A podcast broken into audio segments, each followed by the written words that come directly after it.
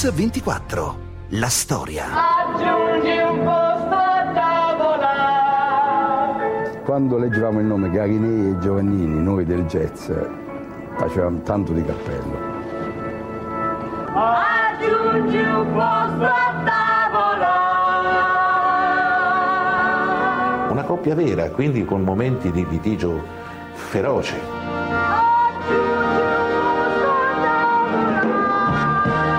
Roma non farla stupida stasera, per esempio, o Arrivederci Roma, sono testi loro, eppure nessuno lo sa.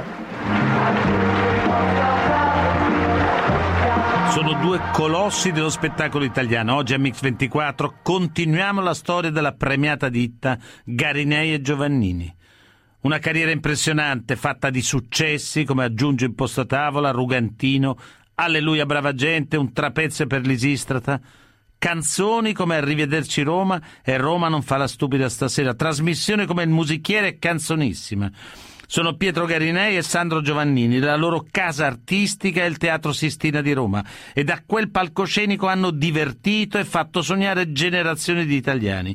E il nostro viaggio in questo ricordo musicale riprende proprio dagli studi RAI, è il 1960 e l'Italia intera guarda l'ennesimo successo della premiata di Garinei e Giovannini, Canzonissima.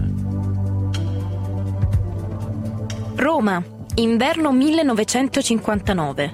In via Teolada, negli studi della RAI, nasce quello che alcuni critici definiscono lo spettacolo miracolo, la canzonissima, firmata da Garinei e Giovannini. Un successo strepitoso che riversa sulla RAI valanghe di cartoline per votare le canzoni. È lo stesso Pietro Garinei a raccontarcelo e poi Antonello Falqui. Vince il premio di un milione. Sì. Eh? No, vediamo, dico, volevo dire, vediamo un po' sta settimana, di fusse che tare fusse la volta buona questa. Leggi, leggi. Leggi, leggi, leggi.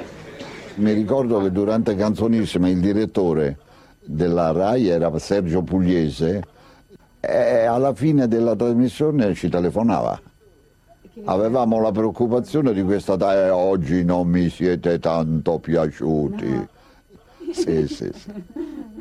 E quindi c'era in attesa di questa telefonata che valeva più di tutto.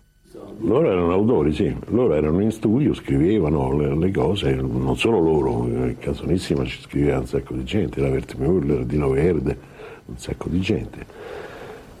E loro erano in studio e si occupavano soprattutto de, degli attori. E io naturalmente ero in regia, che sta tutto da un'altra parte, e mi occupavo molto allora della tecnica.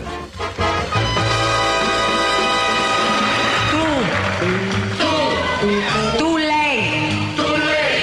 Tu lei lui. Tu lei lui. Canzonissima piace soprattutto per l'inedito trio formato da Nino Manfredi, Paolo Panelli e Delia Scala, arrivato in televisione dal teatro. Ce ne parlano ancora Antonello Falqui e Pietro Garinei. E anche stavolta, proprio come dicevano i romani alle terme di Caracalla, ne abbiamo beccata palla. E va bene. Eh, poi fa. Il fatto vero sia che alla televisione c'hanno sempre ragione loro, come a Perry Mason. A me mi sa che il direttore qua è Perry Mason. Eh. Manfredi, che fosse, che fosse la volta buona, ancora oggi si cita quella frase, se ne parla. E quella è stata un- una trasmissione basilare per loro. Che Manfredi non è che prima avesse fatto niente di che. Ecco, tutto è cominciato da lì. Il finale di Canzonissima era fatto con il cancan di Col Porter. E ne abbiamo fatto una puntata sola col cancan di Col Porter, perché? poi è, è intervenuto non so chi e ha detto no, non si può fare il cancan, le, le- le- le- le- le calze nere, non è possibile, no, no, no, no. Allora noi facemmo una cosa semplicissima, invece che cancan facemmo cin cin. E diventò un brindisi che Delia Scala andava da tutti dagli spettatori e faceva un brindisi con loro. Si avvicinava uno spettatore pelato e gli cantava Signore pelatissimo, lei è proprio fortunato. Viviamo in tempi tragici, un secolo inguagliato, le chiome si raddrizzano, sul capo per la stizza, ma lei che è pelatissimo, che cosa le si rizza?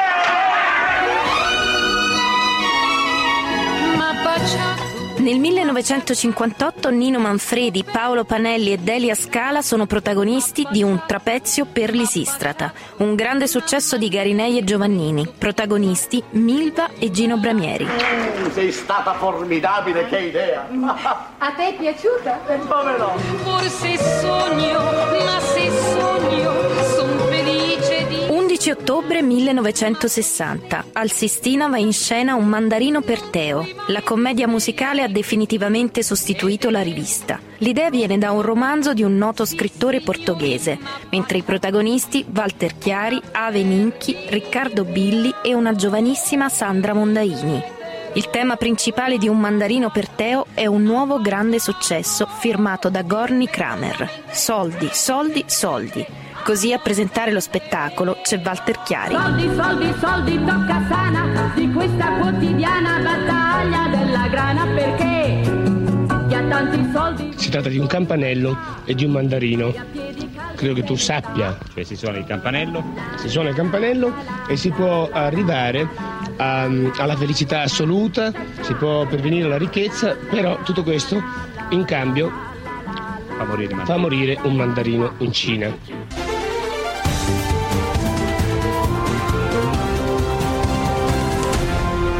Mix 24. La storia. Rieccoci a Mix24 con il genio di Garinei e Giovannini. Come tradizione della coppia, anche un mandarino per Teo viene allestito usando attori diversi. Nel 68 per l'edizione televisiva di cui sono protagonisti Milva e Bramieri, tra gli interpreti c'è anche un altro personaggio molto popolare, sia in teatro che in tv. Ma che di rado gli spettatori hanno visto e sentito cantare. Arnoldo Foà. Così commentano lo stesso Pietro Garinei e il coreografo Gino Landi. Teddy, questo è il grande Teddy, questo è il vostro Teddy Bros. Oggi la televisione lo ignora il teatro, perciò sembra che lo, lo disprezzi. Una volta c'era proprio una trasmissione settimanale sul teatro, il teatro era seguito, lavoravano in televisione gli attori di teatro, invece oggi lavorano in televisione dei signori che passano per la strada, quindi è tutto un altro mondo. Il musical italiano in realtà non esiste, è la commedia musicale, perciò è sempre servito, è sempre stato necessario un testo e un testo va recitato da attori per poter avere una resa. Noi siamo legati a questo tipo di spettacolo insieme alla risata, cioè noi vogliamo ridere su uno spettacolo. Sono pochi spettacoli che hanno mh, un'argomentazione seria della loro produzione. 1960. L'Italia compie 100 anni e Garinei e Giovannini non si lasciano sfuggire l'occasione di fare della colorata atmosfera garibaldina la degna cornice per un musical. Rinaldo in campo debutta a Torino, centro delle memorie delle celebrazioni patriottiche. Le star di quella commedia sono Delia Scala e uno dei personaggi più popolari del momento, Mister Volare, Domenico Modugno. Ci sono due giovani comici siciliani segnalati proprio da Modugno, Franco Franchi e Ciccio Ingrassia.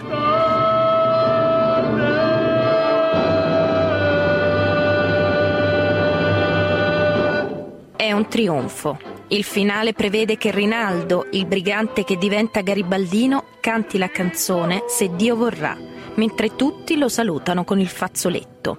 La sera della prima, gran parte del pubblico grida Viva l'Italia e sventola il proprio fazzoletto insieme agli attori.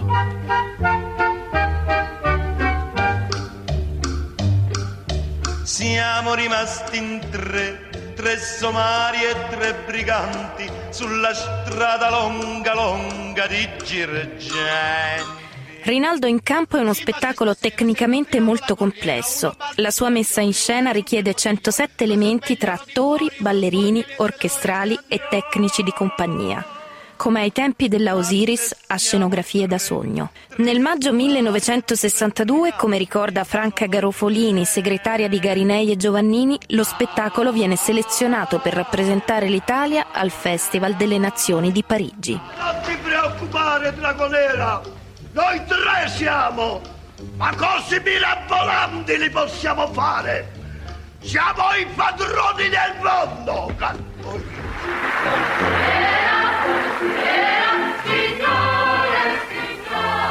Enrico 61 è uno spettacolo dichiaratamente commemorativo dell'Unità d'Italia.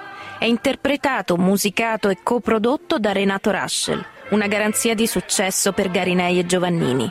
Le musiche tutte di Raschel sono orchestrate e arrangiate da un giovane Ennio Morricone.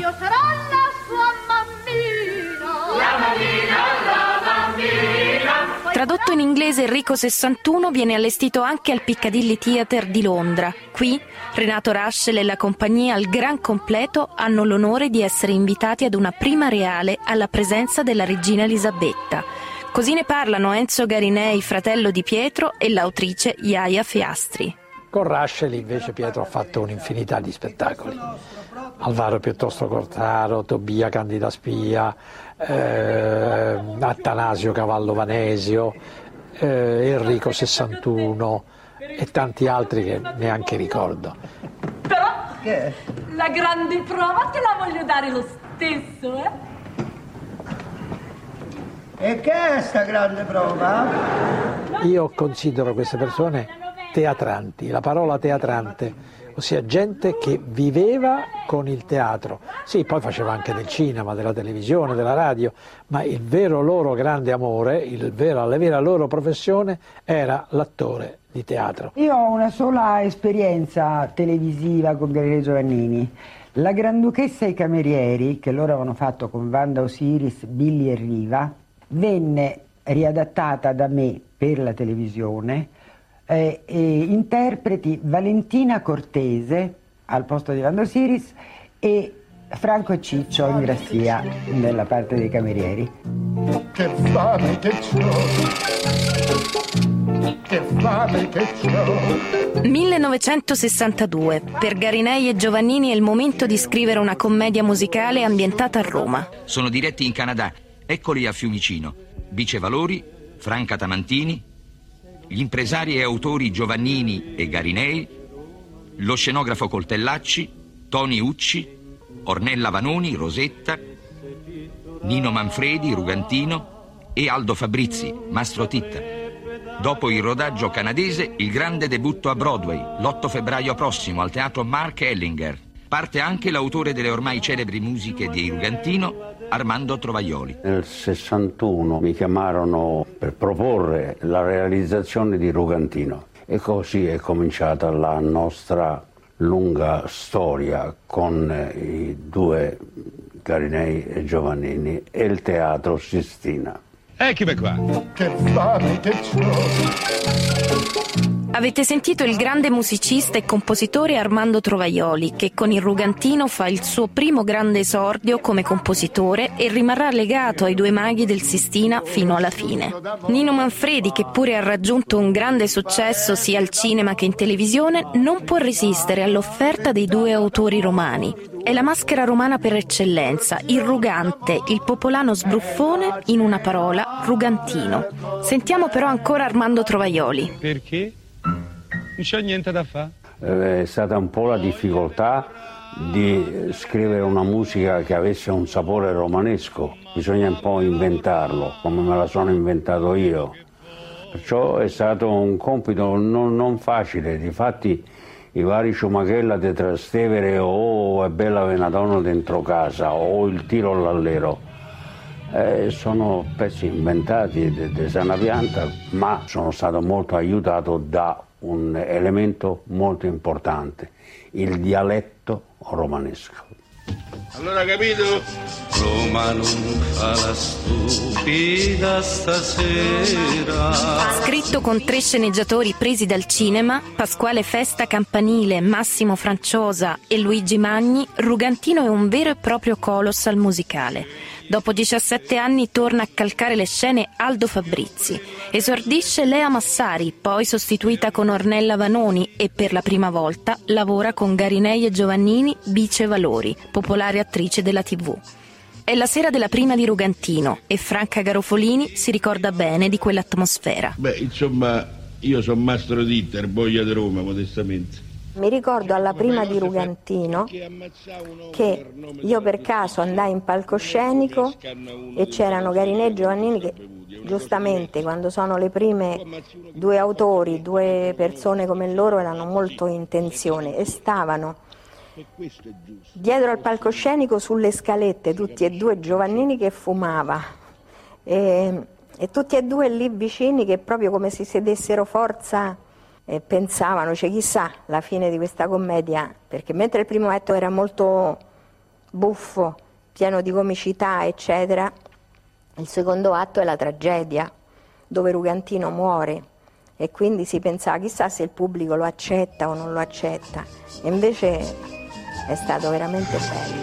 Roma non fa la stupida stasera.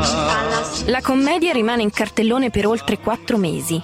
Fin dalla prima rappresentazione è il tutto esaurito. È ancora Armando Trovaioli a comporre la musica di Roma non farla stupida stasera, mentre Enrico Montesano è un giovane attore. Roma non fa la stupida stasera. Nasce da una lettera mandata da Garinei con un testo che dice le parole sono quelle lì. Ed è l'ultimo eh, pezzo che io ho scritto nella composizione del, del Rugantino. Avevo scritto tutto, mancava ancora quella canzone che da mesi mi perseguitava, questo testo che non voleva dare, non voleva prendere forma. E poi un bel giorno scaturì. Roma non fa la stupida stasera. La prima persona a cantarla è stato Nino Manfredi. Al secondo ritornello il pubblico cantava già appresso. Il giorno dopo da Meo Patacca o, a, o nel quartiere di Trastevere con mandolini e chitarre o, o altro suonavano Roma non fa la stupida stasera ed è così strano perché tutto ha meno che il sapore del romanesco tolto naturalmente quello che può essere il testo che se non mi sbaglio lo scrisse Giovannini.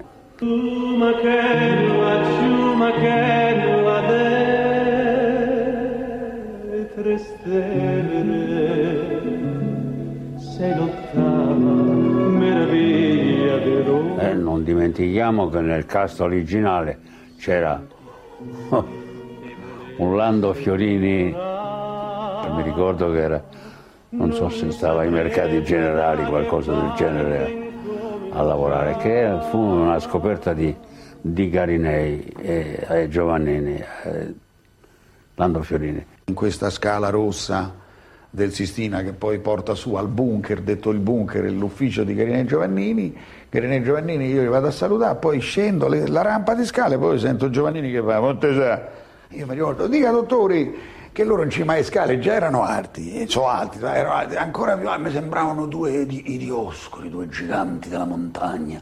E poi ci dice, ma tu sai cantare? Dico no, cantare, sto intonato, cioè canto, vabbè perché abbiamo un'idea, eh, poi facciamo sapere. E l'idea era Rugantino. Mi ricordo quando arrivammo in America con Rugantino, arrivammo, ah, ah. e alla dogana mm, ci fermarono e mm, Fabrizio aveva un baule, aprirono questo baule e trovarono che era pieno di roba da mangiare e gli sequestrarono tutto e no. gli lasciarono una bottiglietta così. E lui disse per favore prendetevi anche questa perché non mi serve più, è bicarbonato. E poi a questo della dogana si avvicinò e disse al nostro ufficio stampa vuol domandare al signor Fabrizi se parla inglese.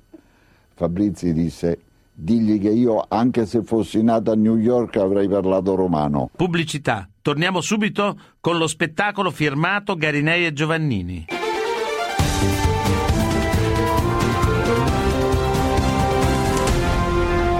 Mix 24. La storia. Bentornati a Mix 24. Garinei e Giovannini vogliono spiazzare ancora una volta pubblico e critica. L'idea sembra una follia, strappare al cinema un divo e darlo quotidianamente in pasto al pubblico del teatro. E il nome che hanno in mente è quello dell'attore più difficile, il più pigro e affascinante, strafottente e popolare, viziato e vezzeggiato, l'alter ego di Fellini, Marcello Mastroianni. Il 7 gennaio del 66 debutta al Sistina Ciao Rudy. In platea c'è tutta Cinecittà e un po' di Broadway. Federico Fellini, Michelangelo Antonioni, Marco Ferreri, Gloria Swanson, Barbara Streisand, lo ricorda per noi Armando Trovaioli. Ciao Rudy, quale poteva essere lo specchio per la musica di, per Ciao Rudy? Broadway, per tutta l'esperienza, tutta la, la musica, tutto il bagaglio di, di Cole Porter, di, di Berlin, di Gershwin, di Jerome Kern e di conseguenza per me è stata una passeggiata, è stata una piacevole passeggiata. Il Ciao Rudy comincia con un pianino da film muto e io ho pensato che non mi bastava di avere soltanto l'orchestra. Forse sono stato un folle, ma ho pensato che forse una colonna sonora per darmi il senso del, dello cinemascope. Orchestra in sincrono con la colonna sonora si apriva questo cinematografo di sonoro che la gente mm, dice oddio che sta succedendo? C'era anche un coro perché non mi bastava. Questo è Rudy. Marcello vuoi fare ciao Rudy e adesso io ti do il meglio che è possibile di musica e di tutto quello che può essere di sonorità di quello che può essere di di sonoro. Da, da, da, se, se ti ubriaca, benissimo, vai, vai pure. Mastroianni, la più cara persona che io ho avuto. Io mi accaloro subito quando parlo di Marcello. Sei mesi di prove a insegnare come poteva emettere la voce quattro palmi di terra in California, un tono sotto, no, ancora, mezzo tono sopra, eh, no, ancora no, ancora no. Eh, non, non, respirare così, eh, no, respira in questo modo, canta in questa maniera. Noi... Ah. Dal 7 gennaio all'11 aprile Ciao Rudy viene replicato esattamente 100 volte, 100 repliche trionfali con un incasso medio di 5 milioni di lire per sera, 100 repliche indimenticabili per il teatro italiano. Sembra che tutti e da tutto il mondo vogliano vedere Marcello Mastroianni interpretare dal vivo Rodolfo Valentino. Ciao Rudy, per lei è una vacanza, ma non è un giudizio negativo sulla commedia musicale in genere. Ognuno la vede dal suo punto di vista. Per me è una vacanza e il pubblico la sera me lo dimostra, molto calore. E certo una vacanza che mi costa insomma, una certa fatica. Faccio la commedia musicale per realizzare un mio antico sogno, lei ha dichiarato. Sì. A quando risale questa sua aspirazione? A prima o dopo i film di Fellini? No, molto prima, quando ero ragazzo. Credo che tutti noi abbiamo sognato a quell'epoca su un certo tipo di cinema, su certi spettacoli musicali che ci arrivavano dall'America con Fred Astaire, Ginger Roger, perché erano l'evasione. Il teatro era stracolmo, è stata una prima importantissima quella sera. Mi ricordo che offrivano persino il profumo Ciao Rudy che fece il nostro stilista amico di Carine Giovanni Piattelli. Alla fine del, del, della chiusura del sipario, con gli applausi scroscianti, meno una persona che non applaudiva e che era Fellini, perché Fellini, apro una parentesi, era invidioso di, di Marcello in scena per Ciao Rudy. Ma per la prima volta abbiamo visto Garinei e Giovannini dietro le quinte che piangevano. Io non l'ho veduto di, di, persona, ma quando Marcello a un certo momento è entrato dentro col frac, eccetera, Gloria Swanson svenne, svenne giù in poltrona. Svenne, perché era, era stata l'amante di, di Rodolfo Valentino. Era tutto l'insieme. Forse il miglior lavoro musicale che ho, ho fatto nella mia vita. Erano ancora Armando Trovaioli e poi Franca Garofolini, fedele assistente di Garinei e Giovannini. David Merrick, il più importante impresario teatrale di Broadway, vuole a tutti i costi Ciao Rudy in America. Nella versione italiana, con Mastroianni, l'intera compagnia e Armando Trovaioli in buca a dirigere l'orchestra. Marco Ferreri è pronto a girare un film tratto dallo spettacolo. Non se ne farà nulla. Mastroianni molla, dice no agli americani, dice no a Ferreri, rompe il contratto con G&G pagando una sostanziosa penale e ritorna con Fellini. Fino a questo momento Garinei e Giovannini hanno sempre usato nelle commedie una coppia di protagonisti formati da un uomo e una donna. Nel 1970 invece, per il loro spettacolo, usano una coppia tutta maschile, una coppia difficile formata da due prime donne e addirittura pericolosa, ma sicuramente di grande effetto. Renato Raschel e Domenico Modugno. Ma acquistare vuol dire comprare, sborsare, pagare, cacciare denari. Una Le loro carriere del resto si sono già incrociate sia sul palcoscenico di Sanremo che in teatro. Alla stesura dei testi collabora Iaia Fiastri. La storia è studiata su misura per i due mattatori. Il titolo è Alleluia brava gente. Modugno e Rushel, oltre a scrivere le musiche, sono anche coproduttori dello spettacolo con Garinei e Giovannini. Ma qualcosa non va, come ricordano la stessa Iaia Fiastri e il coreografo Gino Landi. Alleluia, brava gente. Una um, lavorazione, eh, una cosa difficile con questo linguaggio medievale, falso medievale avvenne che noi stavamo provando Alleluia brava gente e Russell non era contento del suo ruolo e invece Modugno era molto entusiasta, insomma gli piaceva moltissimo. Allora per tranquillizzare Russell si fece dopo una ventina di giorni di prove già dello spettacolo che stavamo allestendo, si fece una lettura del copione intervenendo anche con la parte coreografica. La prova finì con la felicità di Rachel e la delusione di Modugno. E Modugno improvvisamente si ammalò. I maligni dissero che era una malattia diplomatica, io non lo saprò mai nella realtà. Ma subentrò Proietti. Proietti, ma scherziamo, al posto di Modugno. Se non che Proietti Gigi arrivò al Sistina bello, alto, simpatico, con questa voce meravigliosa e questo carisma fantastico che ha. E io mi consolai immediatamente. E ebbe un successo strepitoso. E la commedia e Proietti in modo particolare perché fu una scoperta per il pubblico e, e anche per me.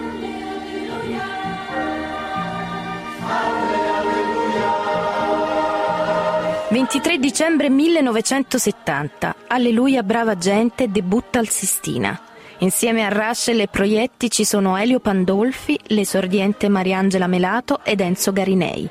Le scene sono sempre di coltellacci, i costumi di Gino Landi. Ascoltiamolo. Per dirti quanto era pignolo Gigi, provò per una settimana a allacciarsi le scarpe. In una canzone lui si doveva allacciare le scarpe. Lui tutti i giorni provava ad allacciarsi le scarpe perché erano scarpe un po' particolari, erano dei calzari perciò inventati con una pelle di capra e per farlo con disinvoltura lui tutti i giorni, una settimana, provava per un'ora questa cosa.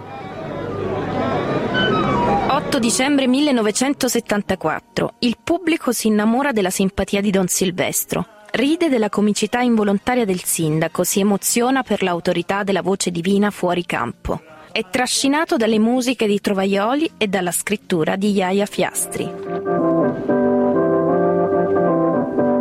Aggiungi un posto a tavola. Io volevo andarmene in barca perché non volevo più scrivere musica. a questo servono a stare in compagnia un prete che riceve una telefonata da Dio mi sembrò un bellissimo motore per mandare avanti una storia. Angelo Ripellino scrive. Aggiungi un posto a tavola è una sgargiante commedia, uno splendente spettacolo dove ciò che colpisce di più è il raro equilibrio di follia e di misura. Carinei venne qui e mi disse: Ho un capoverso che forse ti può interessare, che recita in questo modo, aggiungi un posto a tavola che c'è un amico in più, eccetera, eccetera. Tu che vuoi? Gli ho detto a Pietro, questo qui devo fare la musica. Dice, noi abbiamo in mente di fare questo lavoro. La domenica mattina gli ho dato il motivo con tutto lo sviluppo, da capo a fondo. Questo se vuoi, Pietro, te lo regalo. Adesso faccia quello che ti pare perché io la commedia no, non la scrivo. Ecco qua, sapevo che eh, e qui c'è la solita sceneggiata, chiamiamolo, tra me, Garinei e Giovannini. In poche parole, il lunedì eravamo tutti e tre dentro al Sistina. Chi è la- l'attore principale? Johnny Torelli. Oh, finalmente qualcuno che canta. Ah, Se Dio vuole, c'è un attore che canta.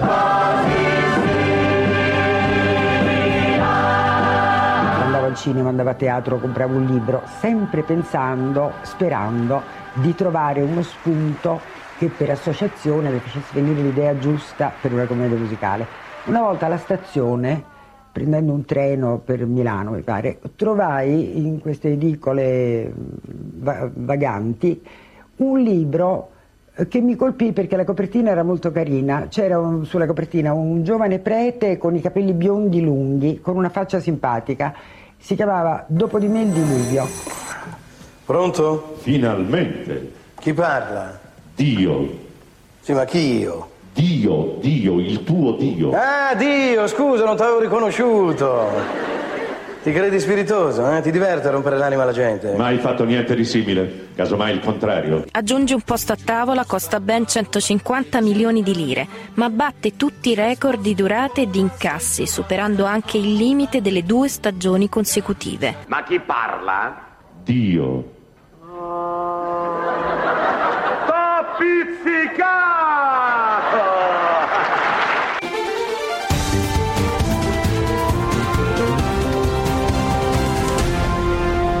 Mix 24. La storia. Rieccoci a Mix24, oggi stiamo raccontando un successo tutto italiano, quello di Garinei e Giovannini che con Aggiungi un posto a tavola esportano la commedia all'italiana all'estero. Uno spettacolo pieno di effetti speciali. Bisogna coordinare ben 118 esigenze tecniche. Il palco girevole con le coreografie, gli attori e la musica dal vivo. Ah, lo ammetti, ma a me non siete riusciti ad infinocchiarmi il diluvio, le campane, i miracoli. Io sono ateo, quant'è vero Dio. C'era un effetto per il quale durante questi lampi c'era uno che tirava un filo e questo filo faceva sì che lui si strappasse il vestito e sotto era già vestito da bruciato insomma. E una sera hanno tirato il filo, il filo si è spezzato e lui è rimasto com'era insomma. Non è una cosa straordinaria, ma è una di quelle piccole cose che succedono negli spettacoli che hanno tecniche o effetti particolari insomma. Aio. Aiuto. Mamma. Non vedi che sto arrivando? Dopo essere stato allestito in vari paesi del mondo, torna a Roma dove continua un'impressionante serie di tutto esaurito con 670 repliche e quasi 700.000 spettatori, non senza il disappunto di Armando Trovaioli. Io l'ho sempre un po' considerato un lavoro parrocchiale, una commedia da parrocchia, anzi con un grave disappunto di, di Pietro e di, e di Giovannini. Eccolo qua, il, il fustigatore armando quello che, che- che- che non gli sta bene niente. E dico, ma no, ma dico, ma sta, sta, storiellina che arriva, il piccione, la cosa. Devo dire eh, che hanno avuto ragione loro, perché non c'è un posto al mondo dove, di, di- di qualunque genere, in, in cui questo lavoro qui è stato applaudito con deliri. In un mattino di primavera, il 26 aprile 1977, Sandro Giovannini muore. A dirgli addio nella chiesa di San Lorenzo tanti che avevano riso con lui. Come in certi funerali di New Orleans si sente in chiesa una musica tenera e struggente.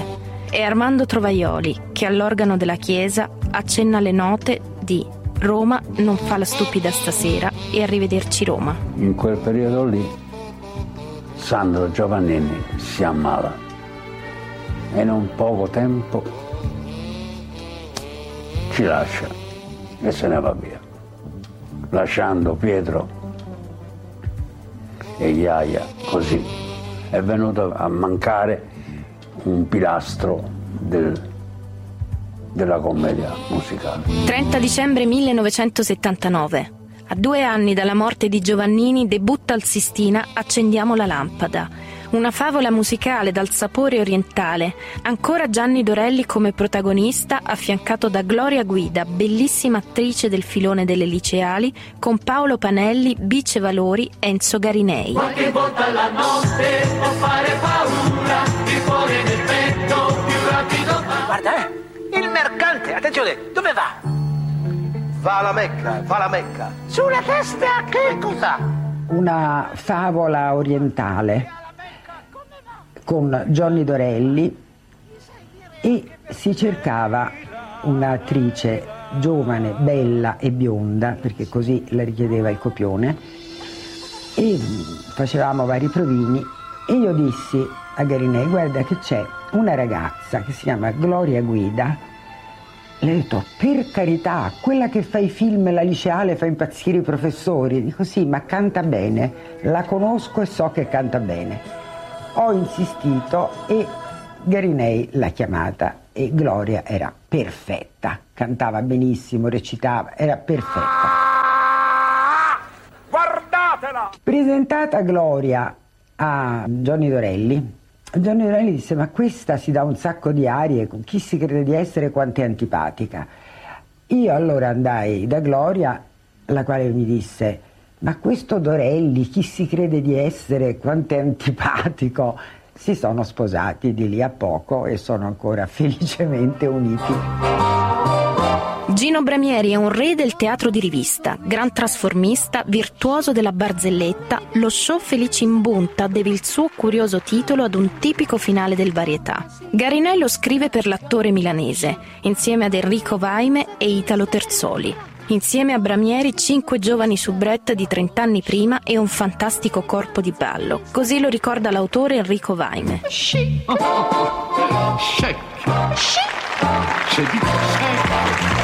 Con Terzoli ho fatto Felici Bunta, che era un grandissimo spettacolo per Bramieri, con 10 soubrette, 5 giovani e 5 vecchie, ed era una vecchie, vecchie, veramente vecchie, quasi cadenti, molto brave, bravissime. E, mm, è uno spettacolo, l'ultimo grande spettacolo teatrale. Perché? Perché scene, costumi, vi lascio figurare scene e costumi di Coltellacci, tanto grande. L'orchestra in scena, che non c'è, non c'è stata più dopo, perché i costi impediscono a una produzione di mettere i professori d'orchestra in buca. Insomma, un teatro, diciamo, di altri tempi. Felici in Bunta è uno degli ultimi spettacoli del comico milanese. Con lui ci sono Valeria Valeri, Paola Tedesco e il bravissimo Stefano Satta Flores. E lo spettacolo è il culmine di un sodalizio, quello tra Bramieri e la coppia Garinei e Giovannini, che dura fin dagli anni 50. Enzo Garinei. Uno spettacolo che mio fratello montò proprio in onore di Gino ed era un, un inno al cosiddetto varietà.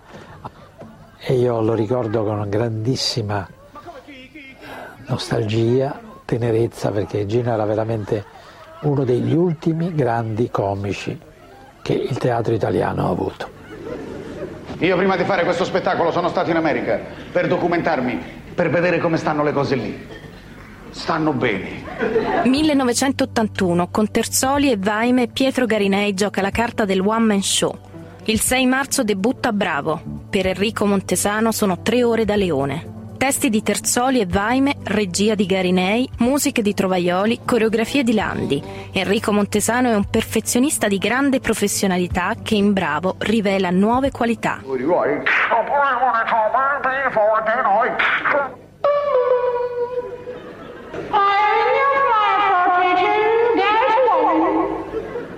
Montesano, arriva Montesano, il quale viene un po' dal cabaret. A quei tempi era eccezionale, molto bravo. Oggi è bravo, ma, ma allora era più bravo per, me. Un uh, one man show. Lo spettacolo è ancora una volta frutto dell'intuizione di Garinei e viene replicato per tre stagioni consecutive. Enrico Vaime. Era un one man show relativamente one, perché poi insieme con Enrico c'erano degli attori, gli attori. C'erano due vecchie soubrette di Felici Punta, recuperate perché molto brave anche nella recitazione. E poi c'era un balletto infinito e, scene straordinarie. Ed è stato un, un, veramente forse lo spettacolo dove la regia di Pietro Garinei era più rilevabile, perché era veramente molto spettacolarmente straordinario. Insomma. Dopo una lunga malattia, ad 87 anni, il 9 maggio 2006, il più popolare autore teatrale italiano si spegne. Diceva a un certo punto in una canzone di Armando che un sogno è come un aquilone che qualche volta il vento porta via e ti ruba, ma se cambia il vento forse tornerà. Con Pietro si spegne il riflettore del Sistina. Tutte le puntate di Mix 24 della storia si possono riascoltare sul sito www.radio24.it nella pagina dedicata a questa trasmissione. Ringrazio Alessandro Longoni, Antonella Migliaccio, Rachele Bonanni e il mitico stagista Manuel Guerrini in redazione, Alessandro Chiappini e Valerio Rocchetti in regia. A domani.